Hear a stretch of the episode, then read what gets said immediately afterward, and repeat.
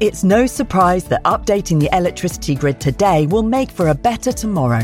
Increased self sufficiency is just one of the benefits. The Great Grid upgrade will also boost the economy and create new green jobs. And best of all, you can continue doing the things you love, like watching the latest epic nature documentary or listening to this podcast while caring for the planet too. Find out more at nationalgrid.com. This episode is brought to you by Visit Williamsburg. In Williamsburg, Virginia, there's never too much of a good thing. Whether you're a foodie, a golfer, a history buff, a shopaholic, an outdoor enthusiast, or a thrill seeker, you'll find what you came for here and more. So ask yourself, what is it you want? Discover Williamsburg and plan your trip at visitwilliamsburg.com. It takes a lot of hard work to make it look easy. This Mother's Day, Duluth Trading Co. can help you give her something that keeps up. Whether you prefer to shop online or in store, Duluth has a motherload of gear, goods, and gifts to keep her comfortable and capable, no matter what needs doing. With Duluth's problem solving details and legendary durability to boot, you'll finally be mom's favorite again. Check out DuluthTrading.com for all your Mother's Day gifting needs. When you need mealtime inspiration, it's worth shopping Kroger, where you'll find over 30,000 mouthwatering choices that excite your inner foodie. And no matter what tasty choice you make, you'll enjoy our everyday low prices, plus extra ways to save, like digital coupons worth over $600 each week. You can also save up to $1 off per gallon at the pump with fuel points. More savings and more inspiring flavors make shopping Kroger worth it every time. Kroger, fresh for everyone. Fuel restrictions apply.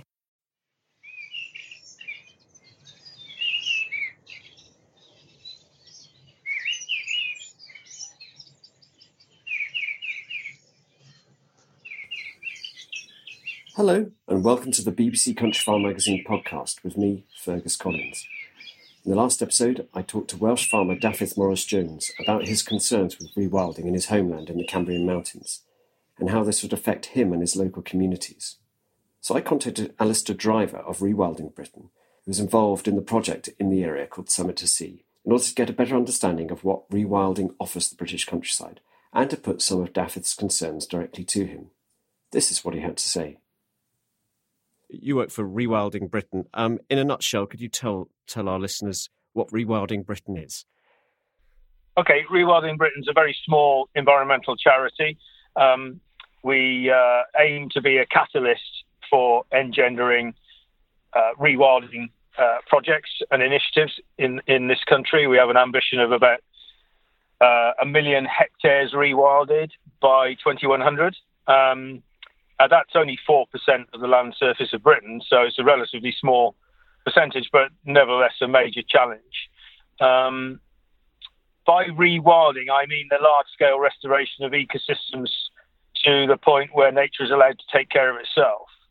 Um, but it, but that that there are various things that I need to explain around that. What do we mean by large scale? Well, probably in England and Wales, we mean at least 10,000 hectares. You're talking about per project. Yeah. Yeah, per, per initiative, and um, and and when we talk about toward to, to the point where nature is allowed to take care of itself, we really mean to emphasise that this is a very long-term process. Rewilding, I always, you know, I always mention this is a present participle. Rewilding is an ongoing activity. It's going to take a very long time. It's going to take decades, in fact, uh, if not a century or more to get to the point where we have truly rewilded, where nature is totally taking care of itself uh, at, at scale in these sorts of areas. Because, of course, you know, Britain is basically a giant garden, and we've man has had a hand in you know every square meter of it over the centuries. So, so it will take a quite quite a long time to get to that point. But that's our aspiration: to work with others, to encourage others, inspire, uh, help lead the way towards this.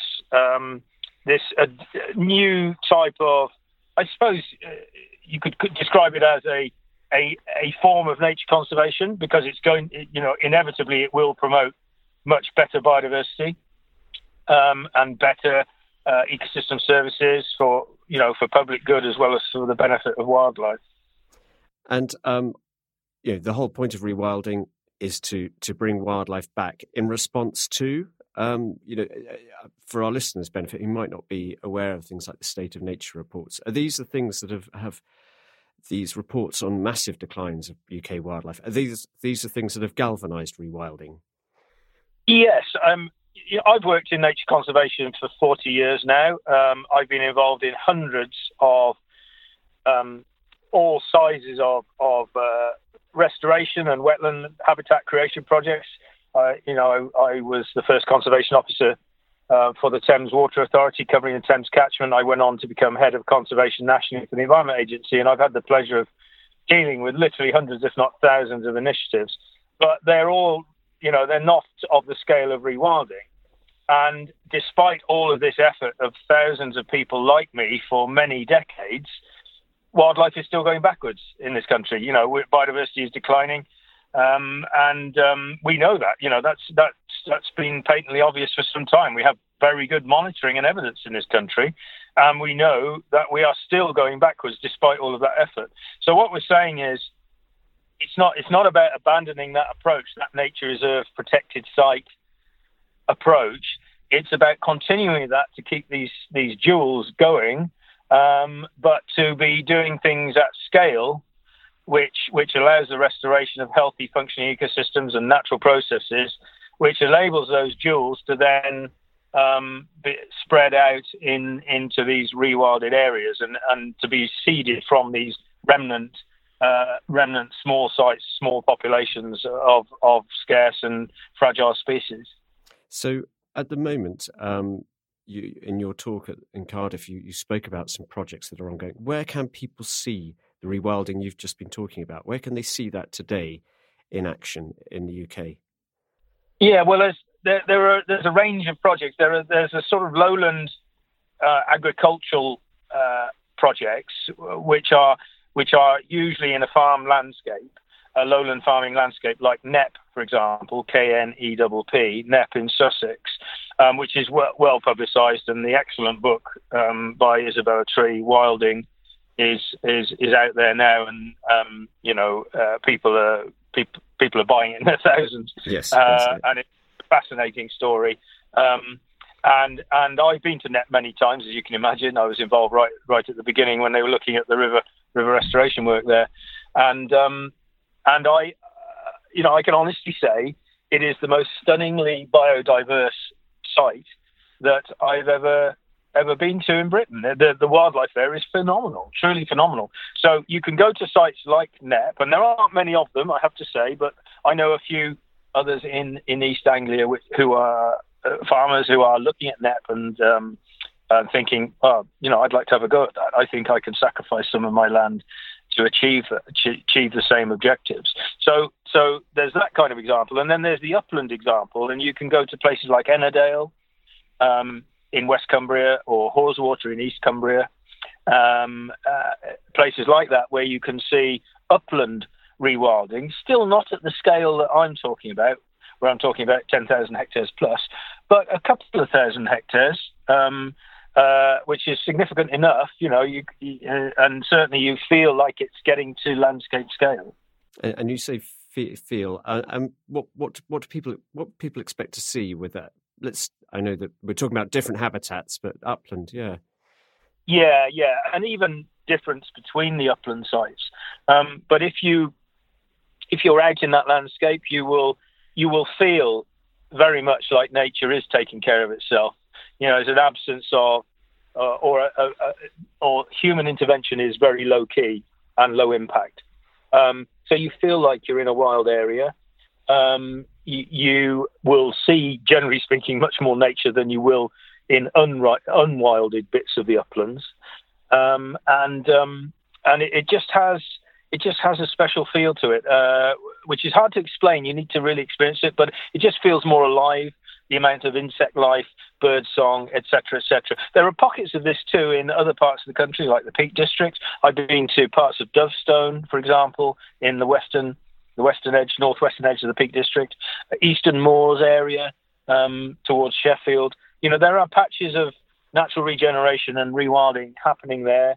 Um, uh, through activities by organisations like the National Trust, RSPB, and the Wildlife Trust, etc. So there are more and more pockets of rewilding that one can see in England and Wales. And of course, in Scotland, um, I'm less familiar with the areas, but obviously there's some fairly major projects up up in the Cairngorms and the and the southern borders, etc., which are developing. Sounds absolutely thrilling, and as a nature lover, very very appealing, and a story of hope. Now, I spoke to a Welsh farmer, Welsh hill farmer in the Cambrian Mountains, where there is a project that you're involved with called Summit to Sea, and so he, he was an example of someone who isn't, who definitely yes. wasn't very happy about the whole idea of rewilding in his area. Um, what is the plan with Summit to Sea? And then maybe we could talk about some of the arguments that that um, this farmer had. Yeah, I won't. I won't talk.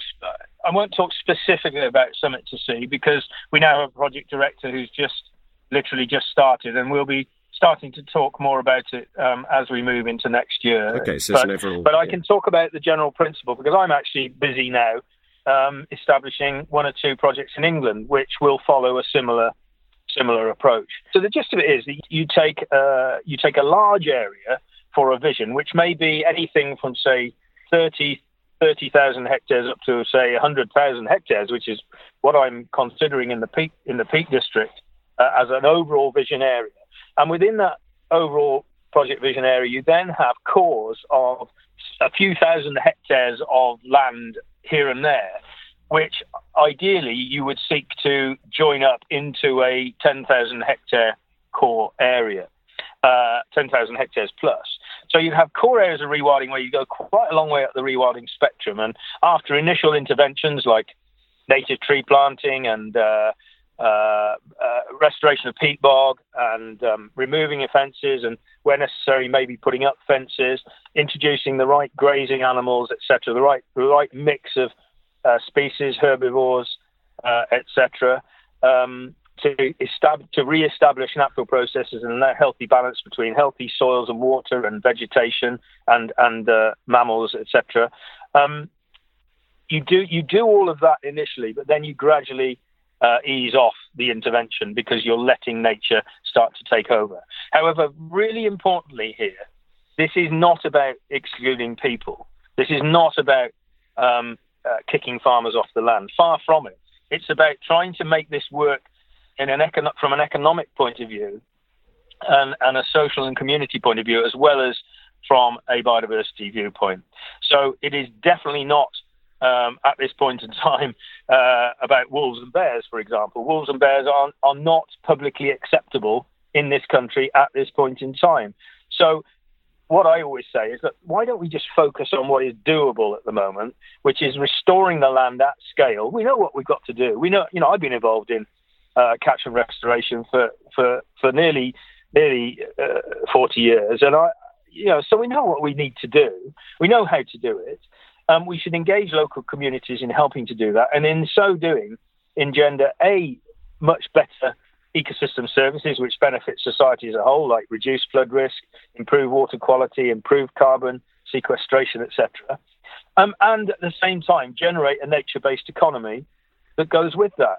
It's certainly not about abandoning farming altogether. When we have these core areas in within smallish core areas within huge vision areas, we'll, we will need buffer areas around them, buffer areas around the core areas, which are in effect high end agri environment.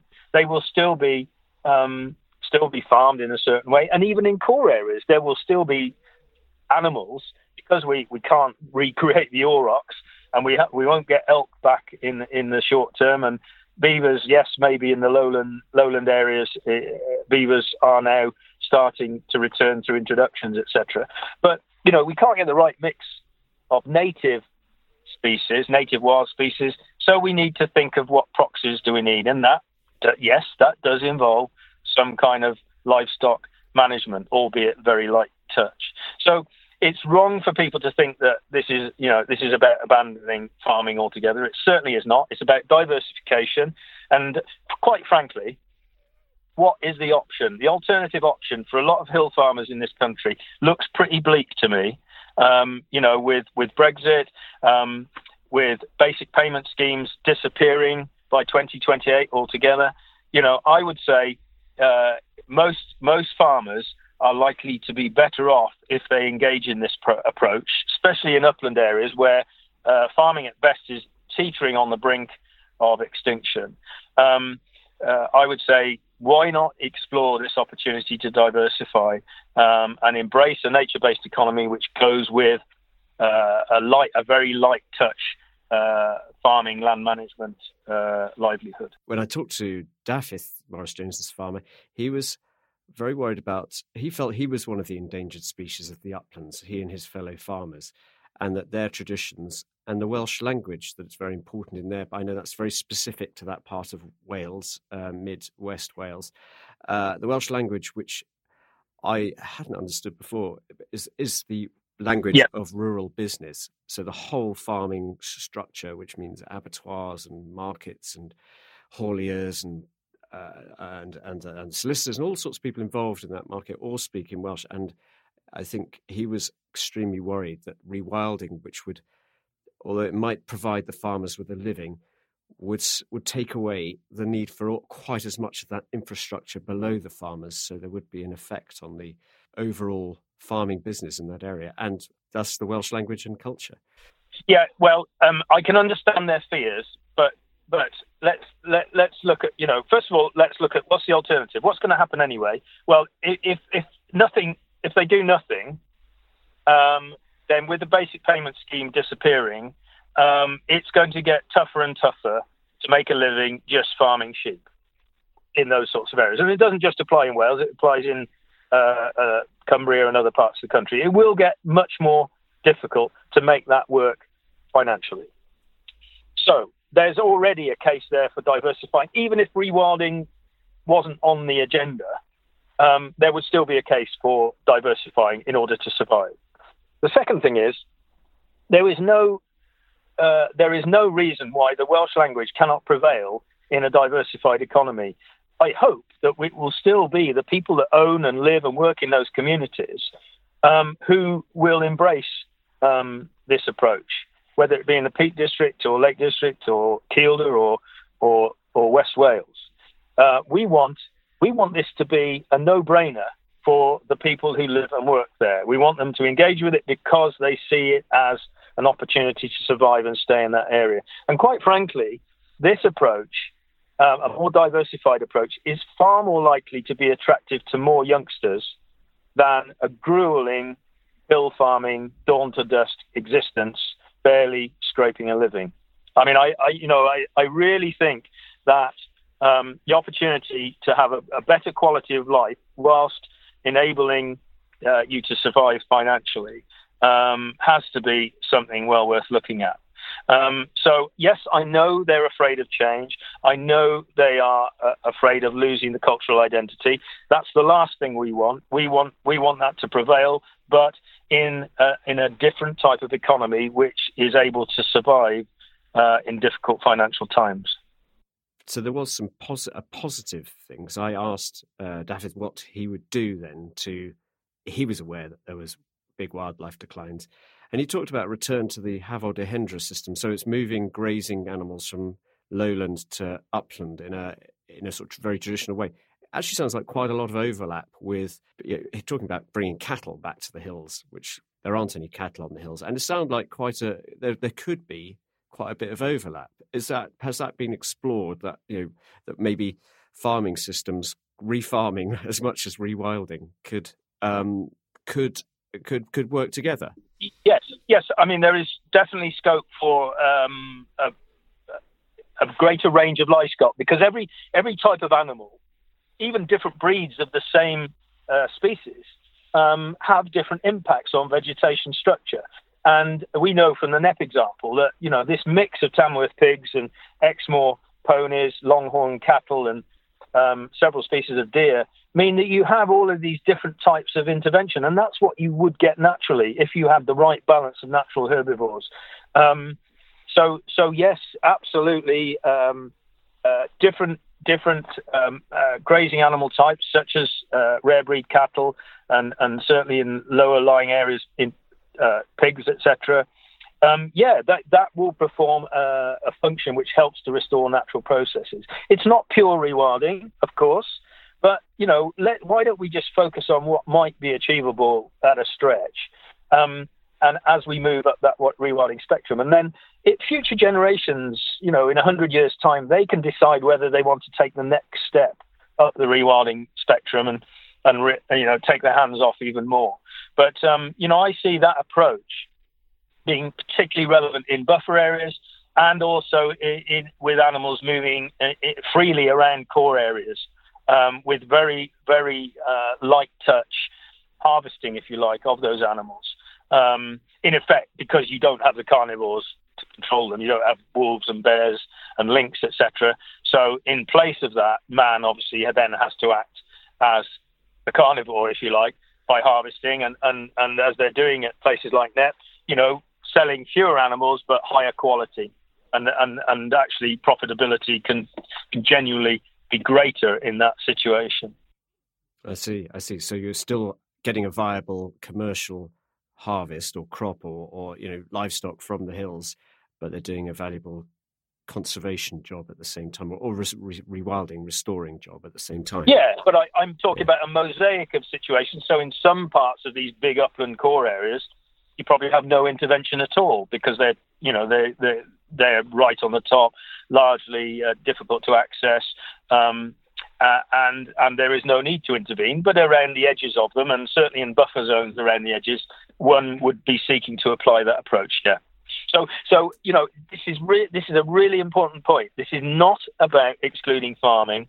Uh, it's about changing farming so that it's able to cope uh, under under future economic pressures, um, but doing so in a way which enables this very significant large scale restoration of natural processes. You mentioned obviously the W word. It would be good to just clarify to readers there are no wolves going to be reintroduced in our lifetimes in in or very unlikely that wolves will be reintroduced and none of these projects at the moment are looking at wolves or bears or any of these big things but other wild animals being reintroduced uh, beavers you mentioned any, anything beyond that and well the one thing i will be uh, I am always clear about, and I'll be clear here, that in order for this nature based economy uh, principle to succeed, you have to be making the place more attractive to draw visitors into. And in order to make it more attractive, you've got to make it look aesthetically more attractive, uh, feel like a better place to be, which um, rewilding will do because it, it, tends to create a mosaic of vegetation and what are um, often very barren um, uh, man-made upland landscapes um, can be uh, quickly uh, restored to something much more uh, aesthetically pleasing. There are some beautiful parts of our uplands, of course, but generally speaking, quite a lot of our uplands are very barren and boring.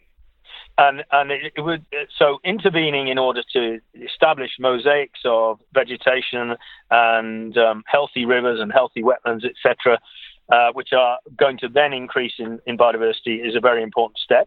But also, in a, uh, an essential part of a successful rewilding project at scale will involve reintroductions of um, certain species. And usually these will be charismatic species like pine marten, uh, beaver, uh, red squirrel, uh, some of the birds of prey, for example, um, uh, golden eagle, white-tailed eagle, hen harrier, uh, and then other species like black grouse, um, etc. And even plants, you know, plants like juniper, for example.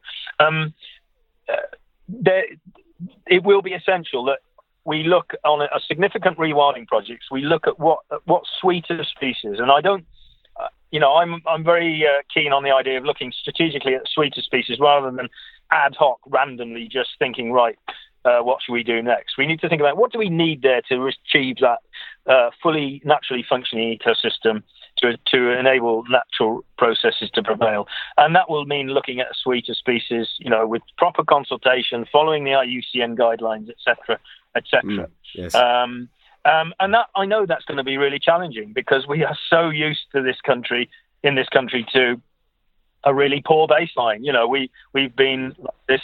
You know, we've we've been like this. We've suffered this absence of these species for centuries. Um, so it's not like Holland or Denmark um, or Belgium, where you know wolves are walking into the country, and you know it won't be long before they have wolf, wolf packs in, in the Netherlands, for example, because enough animals are starting to walk into the country from Germany.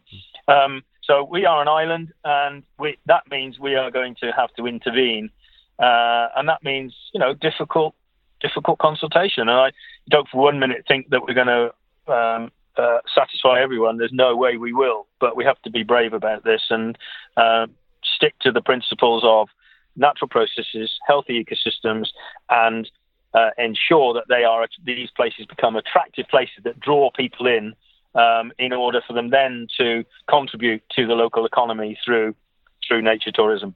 So, so you're not totally ruling out wolves from the by the sound of it, or is that? Uh, I, no, I I personally am because I can't see I can't see that we will get wolves back in England and Wales in my lifetime. Um, and I'm probably older than you, but uh, you know, I, I, don't, and I don't see that's not a priority right now. Why don't we just focus on what might be achievable? Um, I, you know, I certainly um, wouldn't want to be spending the rest of my life trying to negotiate something as difficult as that. But why yes. don't we focus on things like pine martens and beavers and golden eagles, um, uh, making sure, of course, that we have the right strategies in place to uh, where we need to, you know, to act to reduce their impacts in places where the impact is unacceptable. Yeah, we can't just willy nilly release them and walk away from it. Of course, we we owe we would owe it to society to um, make sure that you know there is some light touch management. But but um, yes, I think we should be getting on and doing that as part of significant rewilding projects. Yeah, um, what can you do to help lo- uh, to, to, include local people to allay their fears? You know, some of the stuff that uh, I've mentioned earlier from the from the Welsh farmers.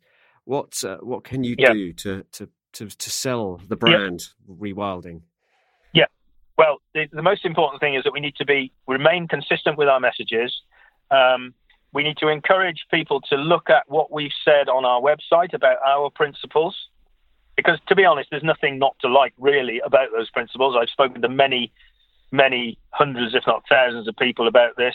I've given many public lectures. I've taken votes before and after. The votes in favour are always overwhelmingly in uh, uh, positive.